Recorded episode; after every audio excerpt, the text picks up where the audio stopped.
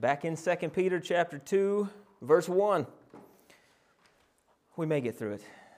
We possibly may. Um, let's read this. My plan tonight was to go through some of these destructive heresies uh, that have been kind of prevalent in the church uh, ever since the early church was formed, and uh, that's kind of progressed through the church history, and even some that are still in effect today. And um, I wasn't going to touch on the end of this uh, verse, but I may just do it right at the start, and uh, that way we can end with the destructive heresies. Because if you have read ahead and you've, you've heard me mention um, verse 1 here, if you're not careful and if uh, we don't do study on this verse, it may trip us up, especially towards the end. And, and so we'll read this, and then I will talk uh, about the very end of the verse and then go back up to the heresies and finish with that, okay?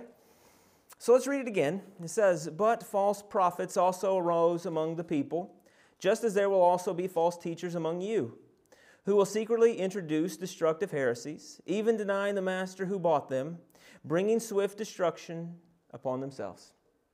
All right, let's pray. Father, we come to you again and we ask for help. Lord, we ask that we would be faithful to your word that we would hold to your word and that we would never sway from your word. Lord, we know that it is settled in heaven. It is the inspired word of God. It is truth. So, God, help us and lead us into all truth tonight.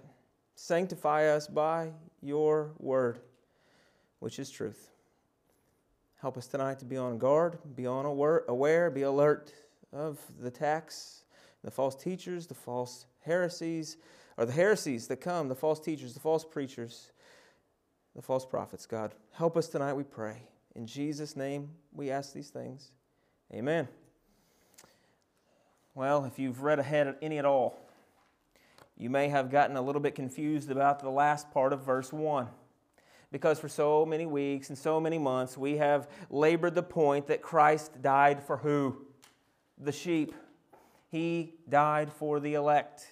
He died for those who were given by the Father to him, and then he went and he made that redemption a, reality on the cross. We know that we read in Acts chapter 20 today that what? That he bought the church with his blood. We have chapter uh, after chapter after chapter throughout the Bible, especially in the book of Hebrews. We have Hebrews 7, Hebrews 9, Hebrews 10 that tells us about this particular atonement, that it was for the sheep and it was for the elect, and what that redemption and that atonement meant. We don't believe that he died for every single human being on the cross because if he died for every single human being on the cross, then the wrath of God would be satisfied for every single person on this earth and there would be no need of eternal punishment in hell. That'd be a double wrath. That's not what propitiation means. It means you've satisfied the wrath of God. That's why our sin has been forgiven, our debt has been paid for. That's why he can say he laid down his life for the sheep. And that's why he can say he purchased the church with his blood. But we got a problem. That it appears that we have a problem.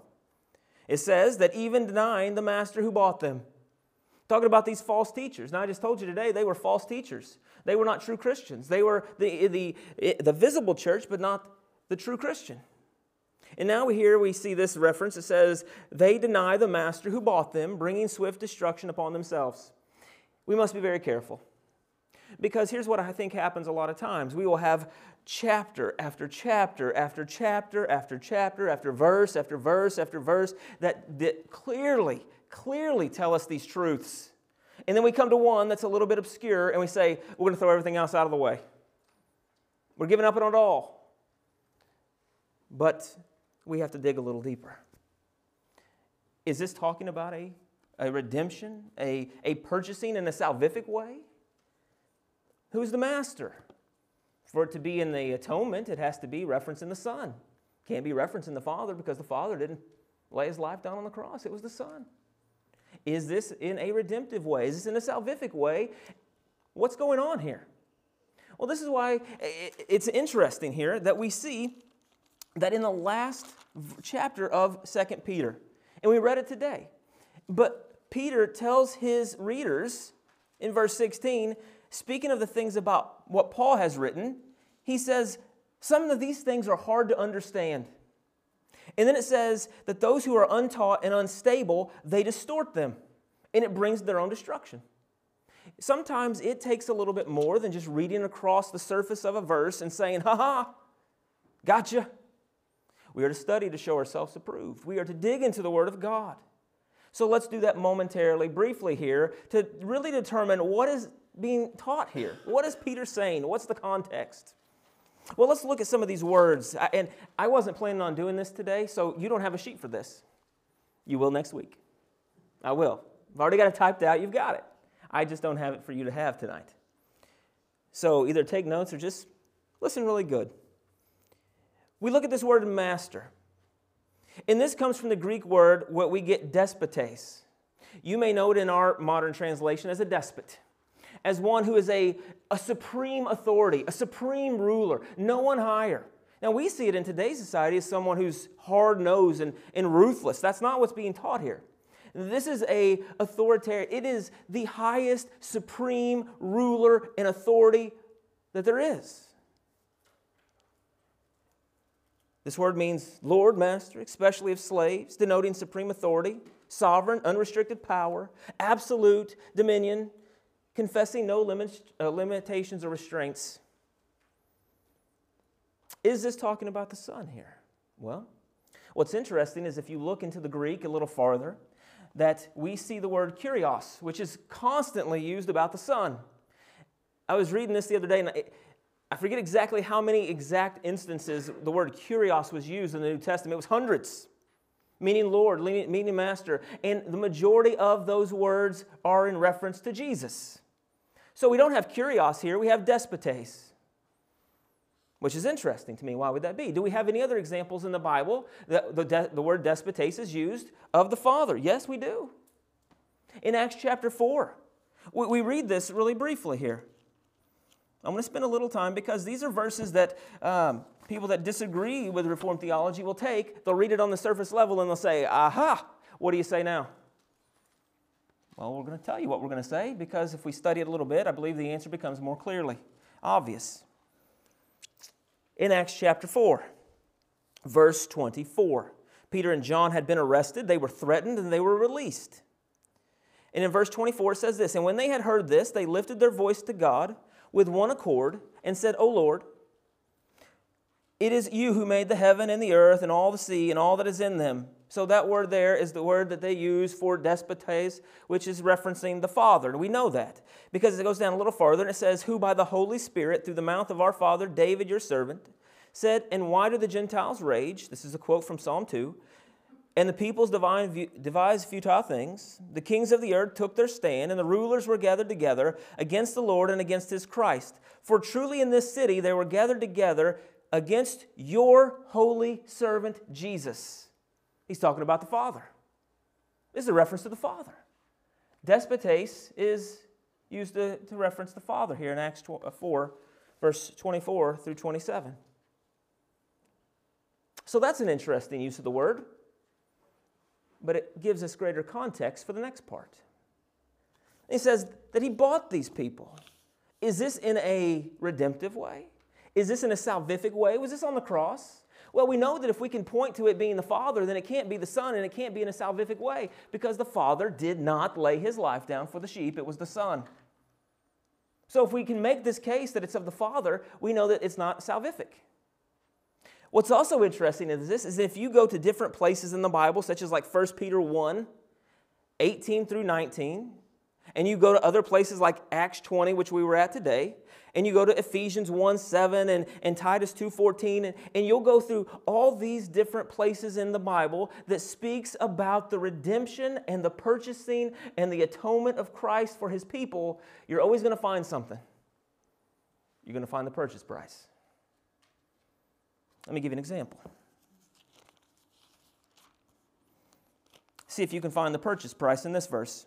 Knowing that you were not redeemed, that's what being bought means being purchased by God, knowing that you were not redeemed with perishable things like silver or gold from your futile way of life, inherited from your forefathers, but with the precious blood, as of a lamb unblemished and spotless, the blood of Christ. There's the purchase price. We read in Acts chapter 20 today. What did he say? And he purchased the church with what? his blood. Something mysteriously is missing here. The word despotes is used, not kurios, and there's no purchase price. You see how we start to just study this out a little bit, and it's not so clear cut of a slam dunk to the other side to say, ha ha. It's not a particular atonement. This has nothing to do with redemption here. He's not saying he bought these salvifically. He's not saying he purchased them on the cross and then, uh, then they fell away. That's not what's at stake here. Because we have to look at what's going on. Do you remember when I mentioned earlier today that when we go to 1 Peter, in the first verse, he tells us that he's writing to these aliens that are scattered. And this word that is used is called diaspora. And that diaspora is used primarily as a reference to the Jews, the scattered Jews. We see that in the Old Testament when they were in exile, they were scattering. And we also mentioned that he lists these places here Pontus, Galatia, Cappadocia, Asia, Bithynia. And some of these places that he's writing here, uh, these people are residing in, are the same places, or some of them are the same places where the devout Jews had come from to Jerusalem on Pentecost in Acts chapter 2. So if this is starting to reference the Jewish people or Israel, because we know that it says that the false prophets were among them in the Old Testament, Israel. And if they're among them here, then we start to get a, t- a taste and a sense that this is talking to a, a, a, a looking back, if you will, and also a looking forward to this Jewish background, this Israel meaning. And where do we see this? Now, how can we put that it's the Father? How can we say that it doesn't revolve around the redemption of the cross and that purchasing? And how can we say it involves Israel? Is there a place anywhere in the Bible where we can take those things and find that? Yes, there is. We can find it two places in the Old Testament. Because in the Old Testament, in Exodus 15, verse 16, we see this passage.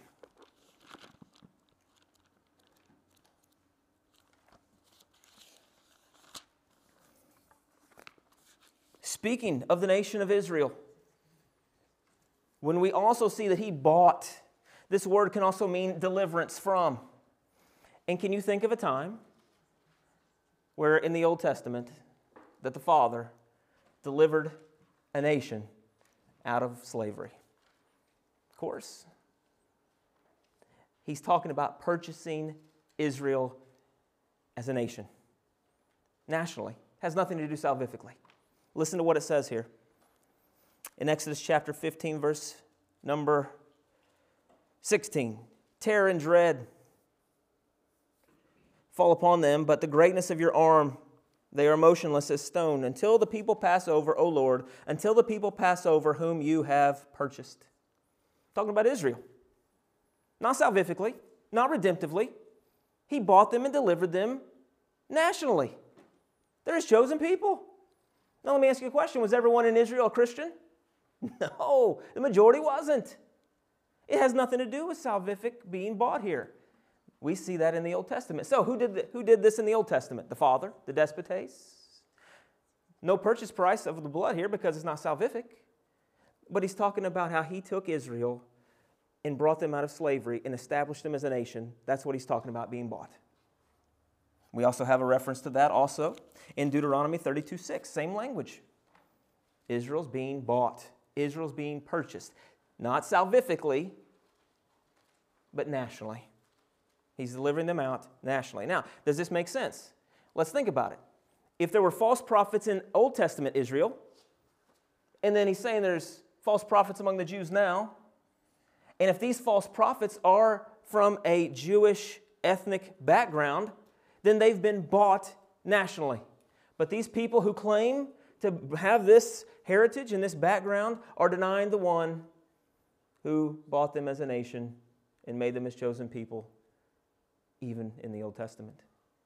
That's what's going on here. This has nothing to do with these people were bought on the cross and then they just decided not to be a Christian. They fell away from it. He's saying, listen, he bought Israel as a nation. These false prophets were among the nation of Israel and among the Jewish descent, and they have been bought ethnically, brought out of Egypt. And these people that are false prophets in the Old Testament and even now, they're denying the one who bought them. That's what's at stake here. It takes a little work, doesn't it? To go back to see that there was a reference in the Old Testament about a nation being bought. But not everyone was saved. Not everybody was redeemed. Not everybody was a Christian in Israel. Another view that some would hold and is to say that these people are professing to be Christians. They are professing to be Christians, so in a sense, they're claiming that Jesus bought them, but denying them and that action in their lives. Like they, they profess that he's a, they're Christians. They profess as being Christians that the Lord bought them, but their life would speak otherwise. And we get verses like holding to a form of godliness, but denying the power, denying the one who they claim bought them.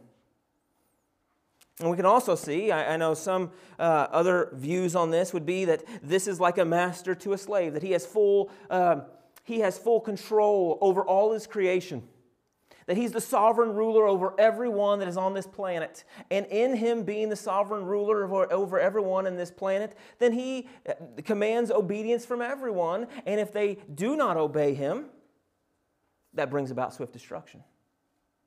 And we see that in Ecclesiastes. Listen to the last three or two verses in the book of Ecclesiastes. The conclusion, when all has been said, is this fear God and keep his commandments, because this applies to every person. You want to boil it down? The book of Ecclesiastes says this Fear God, keep his commandments. And if you do not do that, it says, For God will bring every act to judgment, everything which is hidden, which is good or evil. So if he's sovereign ruler over every one, and they owe him allegiance and they owe him servitude and they refuse him and they deny him, that's going to bring about swift destruction.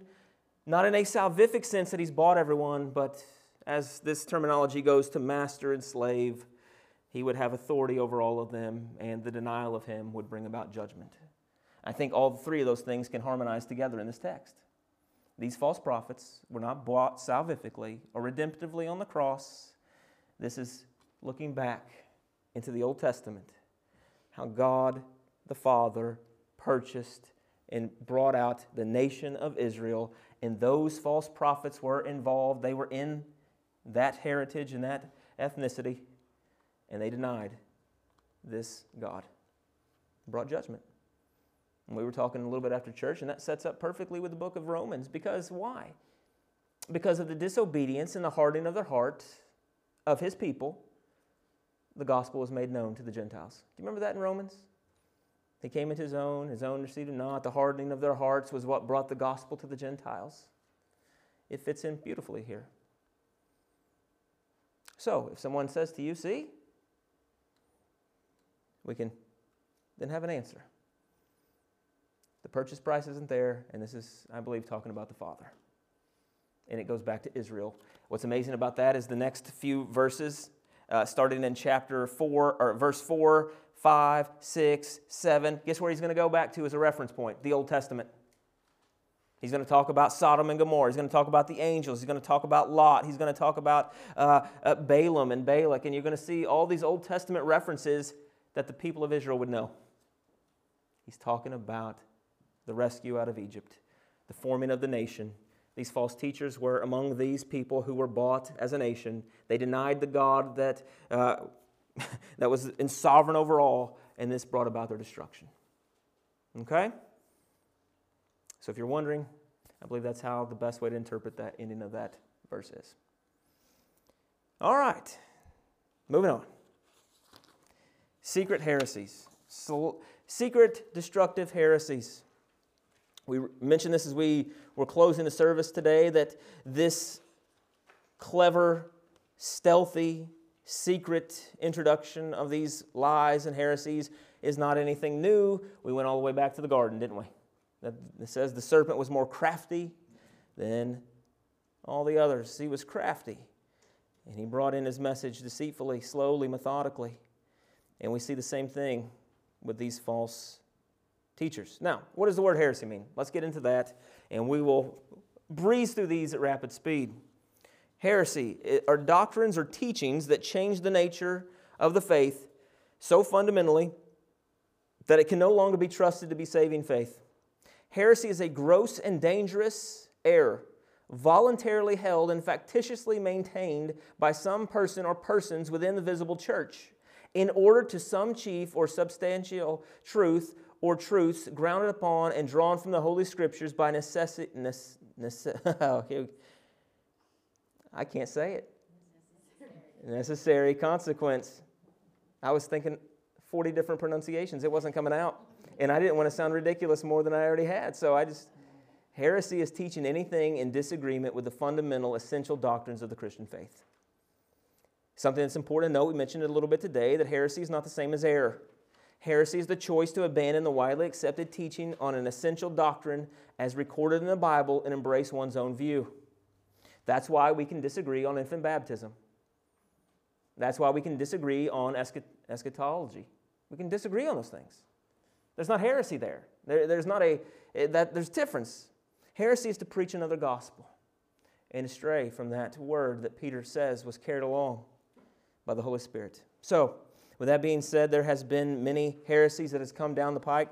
They have come down into the church, and we're going to go through these just briefly. The first one you'll see on your sheet was one of the biggest it was one of the most threatening heresies that invaded the early church.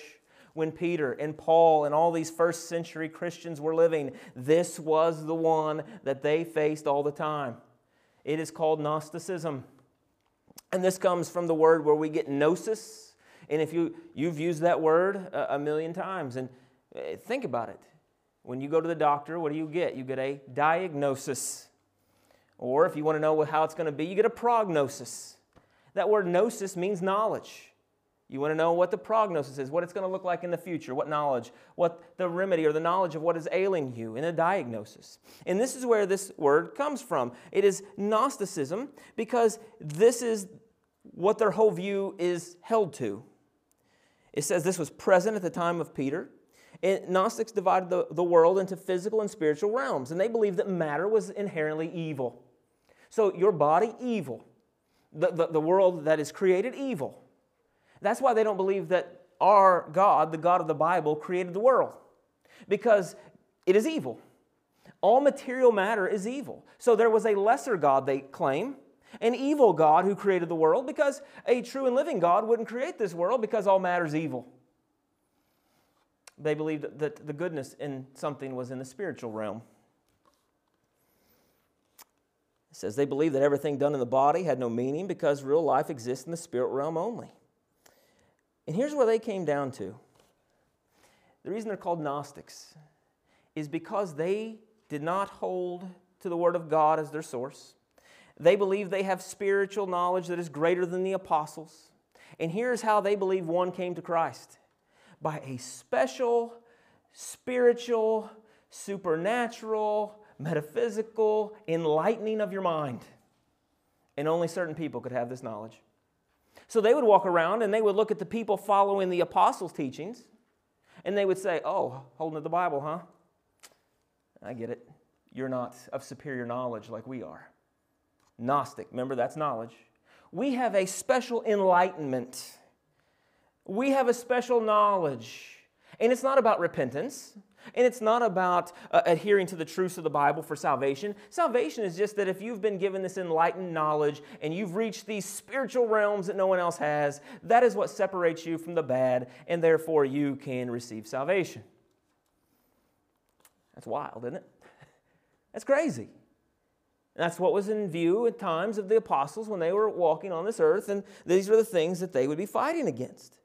Uh, they believe, the Gnostics believe that salvation is gained through the acquisition of special divine knowledge and enlightenment, which sets a person free from darkness and into salvation. They believe Jesus' body was not real and denies his humanity. They hold to the idea that since the body is bad, Jesus' body only appeared to be real, and we're going to talk about docetism here in a little bit. As a result, he did not die on the cross or have a bodily resurrection. How could he? Because the body's bad. It's just spirit.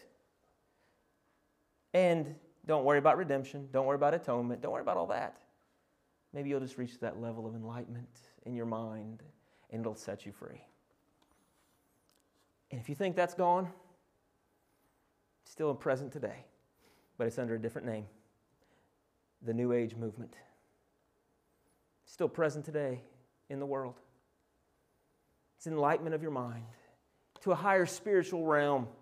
Not with Christ, not with the deity of Christ, not with the atonement, not with repentance, not with anything the Bible teaches, But if you can ascend to your own metaphysical, spiritual enlightenment, then that is what brings you complete joy and salvation. So, the same heresy that the apostles faced in the first, second, uh, first century, in the early church in the first several centuries, we still face it today. It's just under a different term. It's heresy. It denies the deity of Christ. It denies his earthly walking on this earth. It denies his atonement. And it denies the means of salvation.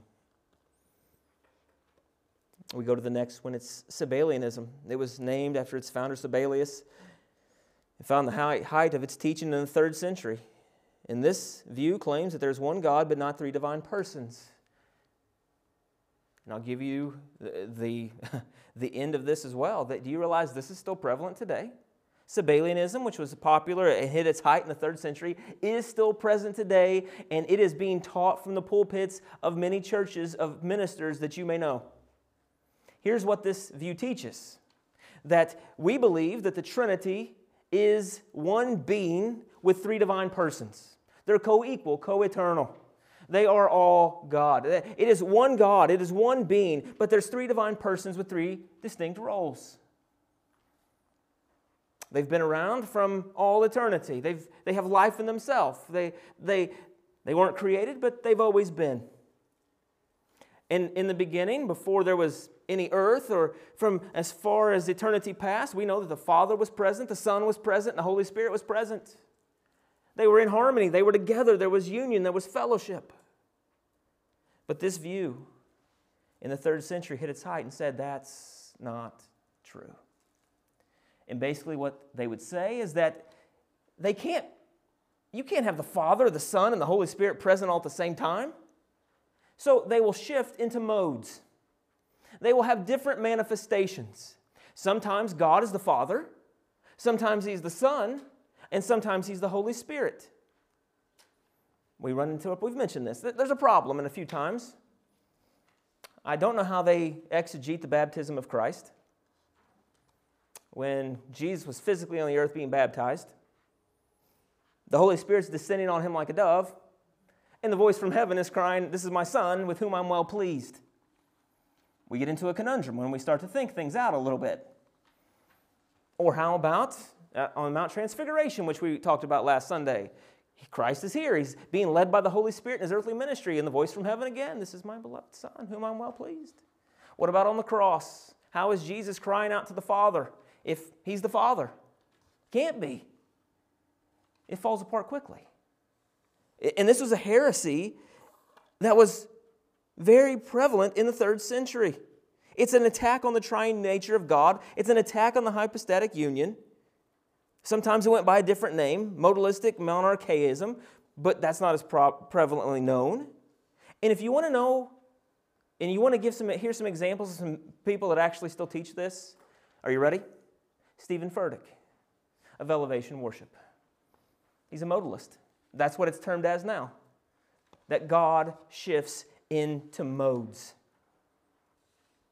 You see, we referenced him today. He's teaching heresy if that's what he's teaching. And I've heard him teach it. And unless he's repented, he's a false teacher and a false preacher and speaking heresy right now as we speak. Oh, but he's a great order. Yeah, that's what we, yeah, we just read about that today, didn't we? Great leadership skills. Claim to be a Christian. But where's our ultimate source of truth? Is it in the popularity of a person? Or is it in the infallible Word of God?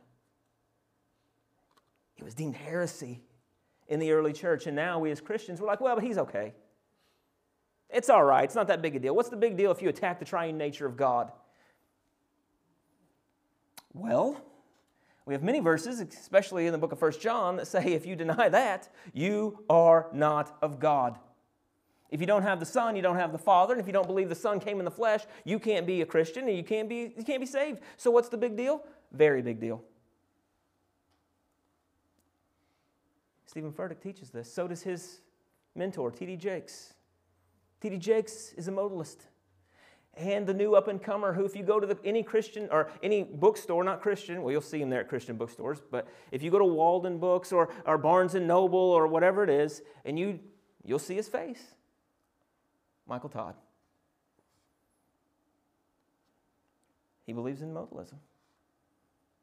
And those are the people you see on the shelves. Those are the people that's prominent, selling their books. Why? For monetary gains, which we're going to find out is one of the things that the false teachers and the false prophets do. Still prevalent today. If anyone denies the Trinity, they can't be a Christian. It's that simple. It's heresy. It was prominent in the early church. And as much as we want to hide our head in the sand, it's still present today. The next one we see is docetism. This comes from the Greek word dokeo, which means to seem. This heresy was prevalent in the early church and held to the heretical view that Jesus seemed to be a human being but didn't actually have a body and a soul. I don't even know, I don't even know how you come up, I don't know how you do this. But do you remember in 1 John chapter 4 today when I said we read that verse that said you have to believe that Jesus came in the flesh? This is in a direct rebuke on docetism. Listen to it. Beloved, do not believe every spirit, but test the spirits to see whether they are from God, because many false prophets have gone out into the world. By this you know the Spirit of God. Every spirit that confesses that Jesus has come in the flesh is from God. See, there's the flesh. It's important. You got to have the body, because if he doesn't come in the flesh, what does that mean? He didn't live a perfect life. He didn't meet the full righteous requirement of the law. He doesn't have blood to, to shed for the atonement of his people, etc., etc., etc. He's not our high priest. He's not been tempted like we are. The list goes on and on. The body of Christ, the physical body of Christ, is prevalent and vital to the Christian faith. And these people say, well, he just seemed to have a body. He really didn't. Just appeared to be. Didn't. He goes on to say that every spirit that does not confess Jesus confess Jesus is not from God. And this is the spirit of Antichrist, of which you have heard that is coming, and now it is already in the world. You see the big deal? Why is it a big deal to hold to the doctrine of the Trinity? To hold fast that Jesus came and he lived on this earth in flesh, truly God, truly man. It's vital to the gospel. If you don't have that, you don't have the gospel. If Jesus didn't come in the flesh, then you guess what? You ready? We're not going to heaven. Simple as that. How big a deal is it? Because if he doesn't come in the flesh, we have no righteousness to which anyone can give us, impute to us, that will allow us entrance into heaven. He had to live a flawless, perfect life in the flesh. And without that, it attacks everything. Docetism. Adoptionism, some of these are just bizarre. Adoptionism held to the view that Jesus was adopted by God at his conception, and this is, uh, return gave Jesus divine power. So Jesus was adopted by the Father at his conception, which gave them, he then received divine power to live out this life. Other views of this a little later on claim that Jesus was adopted by God and received divine power at his baptism. We'll move on from that one. Arianism. We, I remember when we were at Mark and Sherry's house and we were talking about uh, uh, the I ams or the ego eimi. We mentioned this one specifically, but there's an Arianism. And this heresy was named after the fourth century priest in Alexandria, Egypt, named Arius. This heresy claimed that Jesus was not God, but was created by God as the first act of creation from a, from a misrepresentation of Romans 8.29, which said he's the, uh, the firstborn among uh, many brethren. He says, see, oh, see, that Jesus can't be God because he was created. He was the firstborn of many brethren. So they take that view and they say, oh, see, that Jesus is above man, but he's below God. So he's not really truly deity, but he was created by the Father. But you can still worship him because he's higher than man. And he was given this high exalted role by the Father when he created him. That leads to a lot of problems, doesn't it? Because if that's the case, then you have you do not have the Son of God in all his deity dying on the cross. You have a creature dying on the cross. That can't be. And you have another problem. Are we to worship creatures? Romans 1 says that that's a no-no. And if Christ is a creature, then anytime you and I worship him, we would be guilty of idolatry. You see how these little things that seem very simple, they throw the whole message off and leads them into heresy.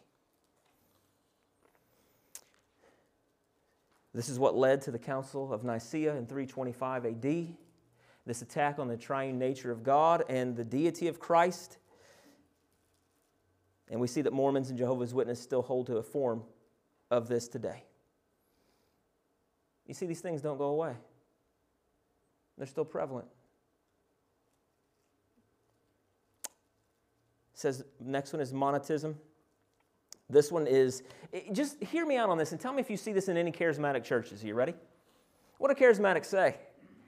Only the true Christian that's filled with the Holy Spirit of God will speak in tongues, in ec- these ecstatic utterances, and you truly see who's filled with the Holy Spirit. You've heard that. I've heard that. Well, that's what this guy taught. This guy's going to teach you some stuff that still is prevalent today, and you tell me how crazy this guy sounds. It was named after a self proclaimed prophet named Montanus, who lived in Asia Minor in the second century, which, if you know the second century, that would have been in the 100s, which would have been shortly after this letter, or less than a century later than this letter that Paul or Peter wrote to the same place in Asia Minor. I wonder if some of these letters that Paul or Peter had written they were reading this and saying, False prophets will arise, false prophets will arise, false prophets will arise. And then cue uh, stage left here because uh, on the scene. Roughly 100 years after Peter had written this letter. Ah, he said they were coming. And here's one right here. Listen to what he believed. He taught that the Holy Spirit was continuing to work through him and gave him new revelation. Stop. Have you heard that from any of these people in the, behind the pulpit today? I've received a new word from God. God has spoke to me that he's not spoke to anyone else. He's given me a new revelation. I heard from God, and God says, Shawn, that's, let me tell you this. If someone says that I heard the voice of God, run. Because you didn't. I think it was MacArthur one time who said, when you start the sentence with, uh, but God told me, I stop listening. That's not how it works. If you want to hear from God, it's the infallible Word of God. But you hear these false teachers I have a new revelation, I have a new formula, God told me this, here's this, and it's all new. Well, so did Montanus here. Including a revelation that Jesus would soon bring the New Jerusalem to a place called Phrygia. Second century, he said that God told him that the eternal home, New Jerusalem, would be brought to a place called Phrygia. What's the Bible say? That's not going to happen? Correct. Not everybody that says, Oh, the Lord told me. Actually, if you start the sentence by the Lord told me, pretty good indicator that you're a false teacher, false prophet. He claimed to have the gift of prophecy and would speak in convulsive and ecstatic utterances that which were contrary to the truths that had been held by the early church. He stated that the Holy Spirit was working through him and speaking through him in his ecstatic utterances. Sound familiar? You see it in charismatic churches all across the world today. Let's speak in ecstatic utterances. Let's talk in gibberish. And that's how we're enlightened. We have the Holy Spirit. God's teaching us things, He's speaking to us things that you don't know. We've got new revelation. Listen, I'm going to speak in a tongue that you don't know, and I'm going to give you a new revelation. You see, this is the same stuff that was going on in the second century, and the church labeled it as heresy.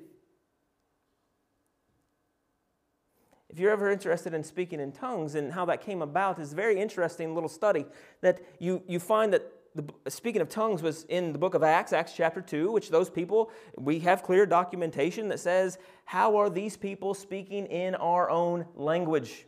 Remember, they came from different places. They were coming and they were descending on Jerusalem, and they didn't speak the same languages. But when the Spirit of God came and indwelled these people, the gospel message was going out. And what did they say? How is it that they're speaking in these tongues and we know our own language? We hear our own language. They're Galileans. How can they speak our language? Because it was a supernatural gift that God had given them so they could understand the language that was being spoken. But where's the other place that we see the gift of tongues being prophes- or spoken about? In Corinthians, the, cha- the, the whole letter to the Corinthians. Why is that important? Well, because Corinth was a metropolitan area. It was the crossroads of all these diverse people, and it was, it was like a melting pot. As, as people would travel through there, it was a collection of different, diverse backgrounds. And one of the pagan gods that was being worshiped in this time there, one of the thoughts was this that, that these false gods and these pagan gods that sometimes if you could be so enlightened that these gods would overtake your body. They would literally take over your body, and including your tongue. And you would speak in utterances that no one knows. You would speak in these wild gibberish tongues and, and, and speech because these pagan gods had controlled your body and just you had no control. Isn't that wild? That the things that the pagan gods were giving or they were giving them credit to do, is the same thing that we see in a lot of churches across the world today. It's not scriptural. And that's why I believe that Paul's saying, listen, some of you have been saved out of these pagan religions, and don't think that that's how the church and the order of the service is supposed to be. It's not chaos like that. Tongues is a language, a gift of a language to speak to further advance the gospel. Simple as that.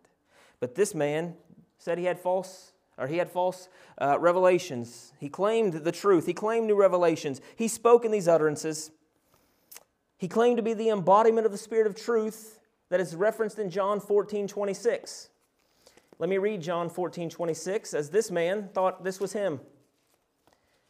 It says, But the Helper, the Holy Spirit, whom the Father will send in my name, he will teach you all things and bring to your remembrance all that I said to you. This man thought he was the embodiment of that. His followers claim that his words and revelations were as authoritative as the scriptures. You see, this is where we got to be careful. Because if some false teacher gets up and says this, God spoke to me and this is what he told me, then you know what we have to do? We have to throw this Bible away and we got to get a new piece of paper out and we got to write his new revelation down because this is a direct oracle from God. Is that what we think is going to happen? No, the word is settled. There is no new revelation, there is no new word. If it's spoken of God and from God with that authority, then that means the canon of Scripture is not complete. We must be very careful to what we listen to what people say, and what it means in comparison to the Word of God. Now, listen to this. It says they claimed they were spirit filled, why, quote unquote, regular Christians were not, since they had revelations and spoken tongues and utterances and were also baptized with a special baptism. Does that sound familiar? Speaking in utterances, speaking in tongues, and they considered them to be special because they had this special gift, and all along they were heretical. The next one is Nestorianism. This view is held by Archbishop in Constantinople in the 5th century, and this is an attack on Christ as well. This heresy held to the view that it was in opposition to the hypostatic union, with Christ being truly God and truly man. This view believed that Christ existed as two persons sharing one body. This heresy was the final heresy that led to the church giving a final and definite response to the person of Christ at the Council of Chaldonia or Chalcedon in 451 AD. At the end of this, there's an excerpt there from Ligonier you can read. I won't do it for time's sake. But at the end of this, it attacks uh, the atonement and the work of Christ. It says he had to be a divine person with a human nature so that as to give his human suffering sufficient worth to atone for many. Nestorianism gives us an insufficient atonement. You can go back and read that later. We got two more here. One is Macedonianism. This was in the fourth century, and it denied the full divinity and personhood of the Holy Spirit. So now here we go. We've, we've moved on from attacking the Son. Now we're going to attack the Holy Spirit. This view that was held stated that the Holy Spirit was created by God, thus making the Holy Spirit subordinate and subservient to the Father and the Son. We see this today. The Holy Spirit gets abused, gets left out. It's just this mystical mist of just a feeling that passes by, when in truth, the Holy Spirit is a He, and it, he is God. That's the truth. This heresy attacked the divinity of the Holy Spirit. And we know that in Matthew 12 31, blasphemy against the Holy Spirit is the unforgivable sin. It's a dangerous heresy. What is your thoughts on the Holy Spirit? Is it a thing? No, it's not a thing. He. He's God. You see, it's an attack all the way down the Father, the Son, the Spirit. And the last one we're going to talk about of history is Pelagianism. Pelagianism came from a British monk in the 4th century and early 5th century who, claimed, who denied original sin from Adam and claimed that people were born innocent and good with the ability to choose freely and do good all the time. The Pelagian heresy held to the view that God created all humans good and that humans are not born with an inclination to sin and are not in slavery to sin by their nature from birth as a result of inherited sin from Adam's fall. This view held that we are all born with the ability to choose and do good and do not need a supernatural regeneration to choose God, obey God, or do good. This is still prevalent today. That we're all born good. What do we talk about in the attributes of God? There's only one who's good, and it is God. There's none who's good. No, not one. There's no one who's righteous. Romans 5 tells us that we all have this imputed sin nature from Adam. We are born into sin. Psalm 51 says, In my mother's womb I was conceived in sin. We are by nature deserving of wrath. We are not neutral when we're born into this world. We are enslaved to sin. We do not have the moral ability to choose God. We are hopeless until He regenerates our soul and changes us and sets us free. But the Pelagian view said that man is good. You don't need regeneration to choose good and do good because you've got good inside of you. You've got good in your heart when you're born, except for the Bible says that the heart is deceitfully wicked above all things. It's desperate. But this is taught today. People are good. You can choose to do good. You don't need a regenerate heart to choose God. You've got good in you, which goes against everything the Bible teaches, doesn't it? They deny original sin. They deny our need uh, for a regenerate heart. They deny that we are dead in sin. They deny that, that we are dependent on Christ. See, this attacks at the sovereign grace of God in salvation and says that man can rise up because they're in, they've got good in them and do the good that's required to bring about their salvation. Pelagian's underlying fault is its reliance on human freedom, free will, and willpower instead of the grace of God to bring about salvation. In saying that we all possess an inherent power to choose holiness for ourselves, Pelagius made the grace of God of no effect and placed all the ability in man rather than the grace and mercy of God. This was later condemned in the Council of Carthage in 418 AD, and that was the same year that Pelagius was excommunicated from the church. Just to remind you all that in Luke 18, 18, and 19, only God is good. You see, these things are still around. Some people will deny original sin. Some people will deny our inability to say, or we are, they deny that we have complete depravity, total depravity, radical corruption. And they believe that there's enough good in us to rise up out of our fallen state and choose the things of God. This was a heresy in the early church ages. It's still around today. No one is good except for God. And we can't rise up out of our unregenerate heart and choose the things of God without a supernatural regeneration that comes in the form of Him bringing us to new life in rebirth and being born again. So you got a pretty wide range of heresies that have covered the church throughout the years, but we see some still in existence today. I'll read through these quickly. Some of these heresies that are still in play today is that Jesus is not the only way to heaven. I listened to Joel Osteen in that interview, if you've ever seen that on Larry King Live, in front of millions of people. Is Jesus the only way to heaven? You know his answer. I don't know. Steve Lawson knows it as well. If you ever listen to that clip of Steve Lawson giving that rebuttal, it's amazing. if Muslims believe that Jesus is not the way to heaven, and you believe he is the way to heaven, then they're wrong, right? I don't know. I mean, I think they love God.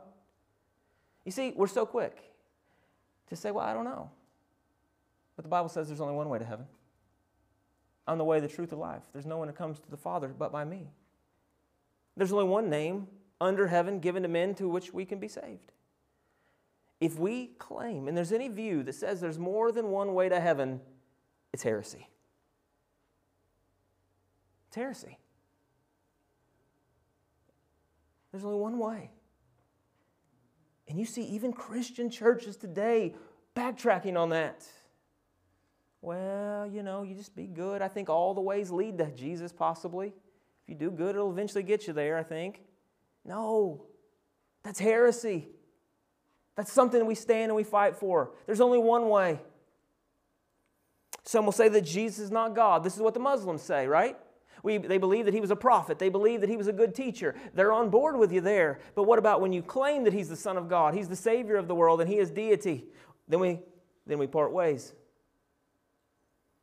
If you deny that Jesus is God, then you deny the Jesus of the Bible. And if you do that, you are not holding to biblical truth. You're distorting the gospel. Jesus was created. We've mentioned that a little bit. Again, here's another Steven Furtick reference. He believes that God broke the law for love. You can go back and find that in one of his sermon outtakes.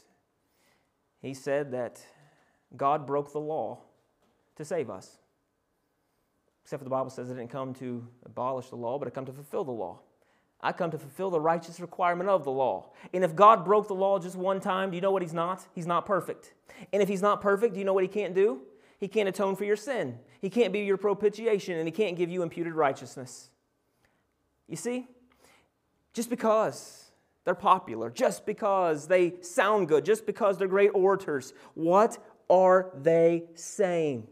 It's the source of the words. It's is it in alignment with God?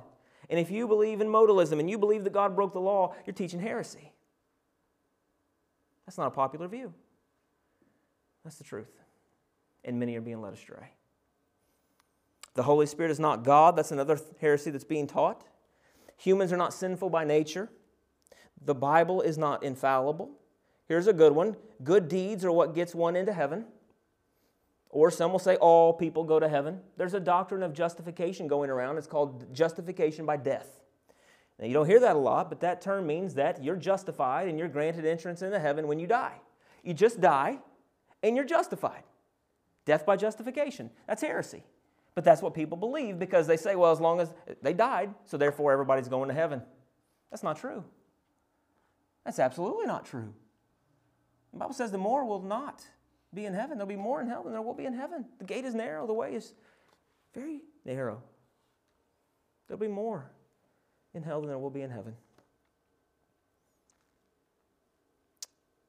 Good deeds are what gets it done. Just be good. We'll all get there eventually. Denial of the atonement of the cross, denial of the virgin birth. That's important. We've heard that all of our lives. The, it, the virgin birth is vital. But now you understand why because every human being born after Adam's fall was born with a sin nature, deserving of wrath, deserving of death. And if Jesus is born by ordinary means, guess what happens? He's born in that line and he's tainted with sin. He can't be your propitiation and he can't be sinless. The virgin birth is vital. And if they, anyone does not claim that, that is heresy. Denial of the resurrection. There's some stuff, and you may not know this. I won't spend a lot of time on this, but do you know that right now do you believe that justification is by faith alone? Please tell me yes. I need some head nods at least. I know we're tired. Yes, justification is by faith alone, not by works. Do you realize that you can go to the Council of Trent by the Roman Catholics and they'll never tell you this on the surface? That they said that anyone who believes that justification is by faith alone, they are to be anathemaed. Do you remember that word? That means damned. They'll never come out and tell you this, but you can go into the Catholic, uh, the Catholic uh, the meetings they've had, the Council of Trent, and look through that. And some of their standards and the laws they've made in their doctrines and their regulations say that anyone who believes that justification is by faith alone, let them be anathemaed. Let them be damned. You see, Not everybody that claims to be a Christian is a Christian. And not everybody that claims to be a Christian is our brother and sister in Christ. They believe it's baptism and an infusion of grace and mer- uh, meritorious works and sacraments and don't die with mortal sin and and they believe that if you think that justification is by faith alone which is what martin luther stood for in the reformation then you are a heretic and that you should be damned. You see this is serious stuff. Worship of saints worship of mary. Do you know that they worship mary they worship saints that's idolatry. That's blasphemy. That's blasphemy. And that's heresy. There's a kenosis heresy. If you're, if you're familiar with Bill Johnson in Bethel Church, uh, he holds to this view that Jesus gave up all or all, some of his divine attributes and he wasn't truly God when he functioned on this earth. He was just a man and shows us that, hey, if Jesus was just a man empowered by the Holy Spirit, then everything Jesus did, you can do. That's a view. That's kenosis heresy. That's where we get that he emptied himself in uh, Philippians chapter 2. However, there's a problem with that. That would make him not fully divine. And if he's not fully divine, not the Son of God, we've got a problem at the cross, we've got a problem in the, in the life that he lived, and we've got a problem at the resurrection. That's heresy. It's being taught. I can tell you in one church specifically, it's being taught. Bethel Church, Redding, California. They believe in the kenosis heresy. Talked about modalism there. We mentioned it earlier that God is shifts into modes. He's not three divine persons. That's heresy. Repentance is not needed. God loves you the way you are. And let me ask you this what is heresy? It distorts the doctrine of the gospel. Does that distort the gospel? Sure, it does. Repentance is not needed. God loves you the way you are. Isn't that what's being taught? Just come as you are. Well, yeah, we want you to come as you are, but we don't want you to stay as you are. No, we want you to change by the power of the Holy Spirit. God loves you. Whatever you want to do, do it. And we're going to learn as we go through 2 Peter a little bit more that these false teachers and prophets, they're, they're saying, hey, live sensually. Live however you want to live. Antinomianism, just live because God loves you unconditionally. And then the last one we'll leave on is the prosperity gospel. We mentioned this a little bit. This is running wild, running wild, where who doesn't want this if you're, a, if you're an unbeliever? Think about this. Think about it just for a second. If all your life as an unbeliever you hear, hey, come with me to church. Hey, come to church. And then you come to church and you hear this. Listen, you're, you're good but God wants to make you better. And God wants you to get that promotion. God wants you to have the most successful family you've ever had. He wants you to be wealthy. He wants to prosper you in everything you do. He wants to bless you, and all good will come. And then whatever you claim in the name of Jesus will come to pass. If you're an unbeliever and you hear that, what are you saying? Great. I want to be blessed. I want to have a good car. I want to get out of debt. I want to be promoted in my business. And I don't have to give up any of these sinful ways. I can just come and do this and speak all these things, and God will give me what I want, and He wants me to have all this stuff. Sign me up. But never once is there repentance and conviction and seeking godliness and holiness. One of the views of the prosperity gospel is they're little gods. We talked about Kenneth Copeland. There's other people that claim this. I think Joyce Meyer at one time had claimed this as well that we're all little gods. If you're a Christian, you're a little God. You can command the same things that Jesus commanded. You speak and it happens. And if you don't speak and it doesn't happen, or if you speak and it doesn't happen, well, it's just you don't have enough faith. It's distorting of the gospel. The prosperity gospel is no gospel except for a false gospel, leading people astray, holding on to the hope that one day they will be blessed, to which the way that these people say they will be blessed. Set in church for 40 years, still as broke as you were before, waiting for that day. waiting for that day when your faith really reaches the level to make it happen.